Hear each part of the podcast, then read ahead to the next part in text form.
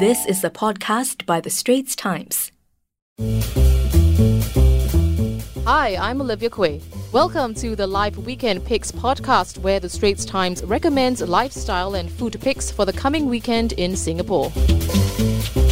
Okay, it's time to talk to our colleagues at Life on their suggestions for this weekend. Personally, I'm waiting for Sunday when the fourth season of The Crown is out on Netflix. So let's bring in journalist Jan Lee to talk more about this. Now, Jen, the big draw of season four will be the two new female larger than life characters, Princess Diana and Margaret Thatcher.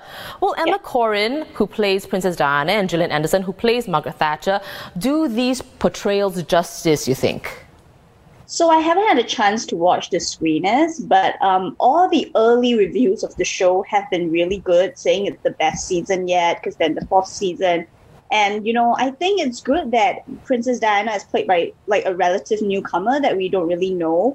Uh, that would bring like we don't have any sort of impression of her from before this, so I think that would be quite exciting. And I've seen stills of it. You know, it looks amazing um, Netflix. It's famously one of Netflix's most expensive shows. So you know they're not skimping on the details. I've seen the recreation of um, Princess Diana's wedding dress, and it looks amazing. It's really very very faithful. Um, you know, there's also apparently like a lunch scene between Diana and Camilla Parker Bowles, so that would be quite dramatic and exciting. Um, you know, the Diana years are really some of the most dramatic years of the British monarchy, and they did define the British monarchy in a way that I think nothing else in recent history comes close to. So this is, you know, really exciting season. And Margaret Thatcher, you know, she's played by Gillian Anderson. I think some people thought, you know, early days that maybe she was miscast. She doesn't really look like her. You know, um, how would it be like? But she's a very strong actress, so I'm mm. actually quite looking forward to see what she brings to the role. Okay, well, as I mentioned earlier, you know, out of the four seasons of The Crown, this is the one that I'm really looking forward to the most because I, rem- I remember, you know, however vaguely, Princess Diana and Margaret Thatcher, I remember seeing their pictures, of course. Now, as The Crown catches up to the present time, do you expect the show to attract a wider audience from whoever watched it in the early seasons? I think possibly yes, because the earlier seasons, you know, it focused on Queen Elizabeth um, while she was like new to the throne, you know, and you know what? She's been on the throne for almost 70 years right now. So it's been a while. And I would say that the Diana years, um, you know, the Margaret Thatcher years are closer to us. So maybe mm-hmm. people have more of a memory of what it's like and they would want to see it portrayed on TV. And again, as I said, the Princess Diana years were extremely dramatic. They were very, very. Um, scandalous. I would say, you know, there, there were affairs, there were leaked phone calls. Diana did a, a secret chat with a journalist to publish a secret biography that the royal family didn't know about. It was all very, I would say, very exciting. Right. Well, I think, Jan, you and I can talk about The Crown all day, but we have to move on to this new Taiwanese romantic comedy that's out in theaters today. It's called My Missing Valentine. Of course, not a lot of choices in the cinema uh, these days, but what's the appeal of My Missing Valentine? So uh, John Lui from Life has already reviewed the movie. I watched it before I spoke to the leads. Um, so it's a very refreshing, very quirky, very whimsical sort of Taiwanese romantic comedy. So it's about this woman um, who is like always one step ahead of her peers. So she's very impatient and she's like too fast for everybody. And so this movie starts when like she's like 29 or 30, she's about to head into her 30s and she has never had a romantic experience. So one day she suddenly gets asked on a date. So she's super excited because it's like her first date, right? And it's on Valentine's Day. Only like she puts together her outfit, everything, and then she goes to sleep, sleep like really excited for the day, and she wakes up and it's February fifteenth.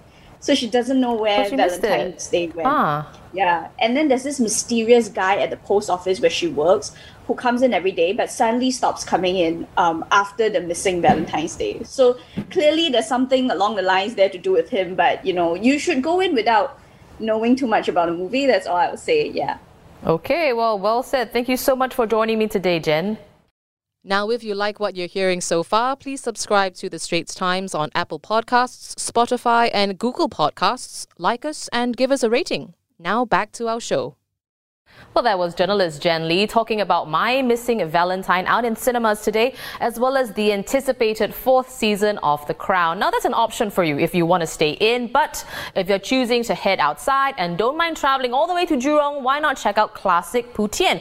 I should point out that it's not at all related to the famous Putian chain. Now, this Classic Putian with an A is in a corner unit of a coffee shop in Jurong West. Still, it has restaurant worthy choices, and here to tell us more is Hedy Khoo, food online editor for The Straits Times. Hi, Hedy, welcome. So, Heidi, what are the standout dishes at Classic Putian? Okay, the standout dishes are one, the deep fried squirrel style sea bass, and another one is the herbal bamboo prawn, which is actually a broth with prawns in it. Two prawns, two very fresh seawater mm-hmm. prawns in a very nice herbal broth. I see. Well, you know, Jurong is not accessible for everyone. So, for those yeah. who want to order in, what dishes are best for that? You know, that we can survive the trip from the restaurant all the way to your home? Yeah, these two dishes will do. Uh, it's just that uh, for the herbal bamboo prawn, if you dine in, it is served in a bamboo container. So, if you are ordering through GrabFood, the delivery platform, then you don't get the bamboo containers. So I suppose it comes in a plastic container. But I think essentially it's the content of the container that is uh, that is more important for flavor. Um, for the bamboo container, if you dine in, what the bamboo container really does, uh, I asked the chef about it. It doesn't really add flavor, uh, but it's more like it keeps your broth warm as you are maybe tasting the other dishes for the deep fried squirrel style sea bass, uh, he makes it such that because 70% of his customers are actually those from GrabFood. So his food and his cooking, he tailors it for delivery purposes. So for the fish, and the sauce, he separates them, he packs them differently so that the sauce will not cover the fish and get it all soggy by the time it reaches you. So the furthest customer he has uh, for the location is uh, in Sengkang. Uh, so he's also quite curious to know if it holds up. Uh, for me, I think it might stand a good chance of holding up because I took quite a while to take the pictures and videos. And um, by the time I tasted it, the fish was still warm and it was crispy. So I think that uh, you know that really it holds up to the test of you know whether it can stay crispy even after it's it's left a wok. Yeah, of course, and of, uh, of course nowadays, you know, most of us are, are, are, ordering in, so it's good to know what we can or best order from Classic Putian. Thanks so much, Hedy, for joining me today. I've been speaking to Hedy Khoo, ST's food online editor. You can find Classic Putian at Block 503, Jurong West Avenue 1. On to somewhere more central in Singapore, the National Gallery and its biennial children's festival, Small Big Dreamers. Now, senior culture correspondent Ong Fern is here to share more on that. So, Fern, the festival, like so many, is mostly virtual this year, but there is an on-site interactive element at the museum at the passageway connecting the Supreme Court and City Hall wings.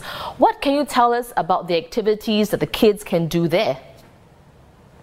okay, you can't miss this installation because the first thing you see is this hairy red wall. but if you book a time slot, you can take your kids in and play all these interactive games that are inspired by the paintings of Georgette Chen. She's this Nanyang artist who's getting a retrospective in the gallery on November 27. So the games, if you've played like the Xbox Kinect or the Nintendo Wii, you will know how this works. Basically, you wave madly at things, and then they do this interactive game where you wave at the camera and you can paint like say a pineapple or the other in the other game you dance and then they they will draw a painting on the on the projection screen for you. I see. Well, uh, how long is the this uh, exhibition, uh, the festival going on for? Oh, this one is on for quite a while. It's going to be on until March next year. Oh, so there's plenty of time for parents to take their kids. And this is really good because of the pandemic. So you have to book a time slot and they're keeping the numbers capped for social distancing reasons. So the fact that it's on for a long time means you can take your time and then go when it's not so busy. Right. Well, something that's happening this weekend is, of course, Deepavali. That's just two days away, which means the lights in Little India are already on full display. Now, the area can get pretty crowded so often, especially this time of the year. So, but I understand there's a trishaw tour of the lights display. So, please share more on that.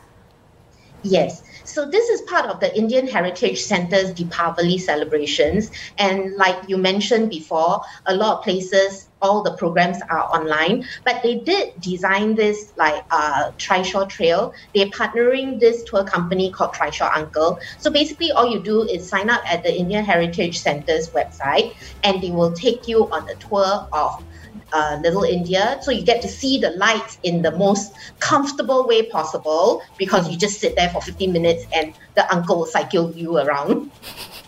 Well, it's always great to hear from you and have you on the show so often. We definitely appreciate your time. That was senior culture correspondent for the Straits Times, Ong Sor Fern. I hope we helped you plan your weekend. There will be more recommendations in tomorrow's paper in the Friday section. Well, subscribe to our YouTube channel by hitting the red button below. I'm Olivia Quay. See you tomorrow on The Big Story. That was an SPH podcast by the Straits Times. Find us on Spotify, Apple or Google Podcasts, or streaming on Google Home. Do feedback to us at podcast at sph.com.sg. You can also check out more podcasts on various topics at The Straits Times, The Business Times, and Money FM 89.3.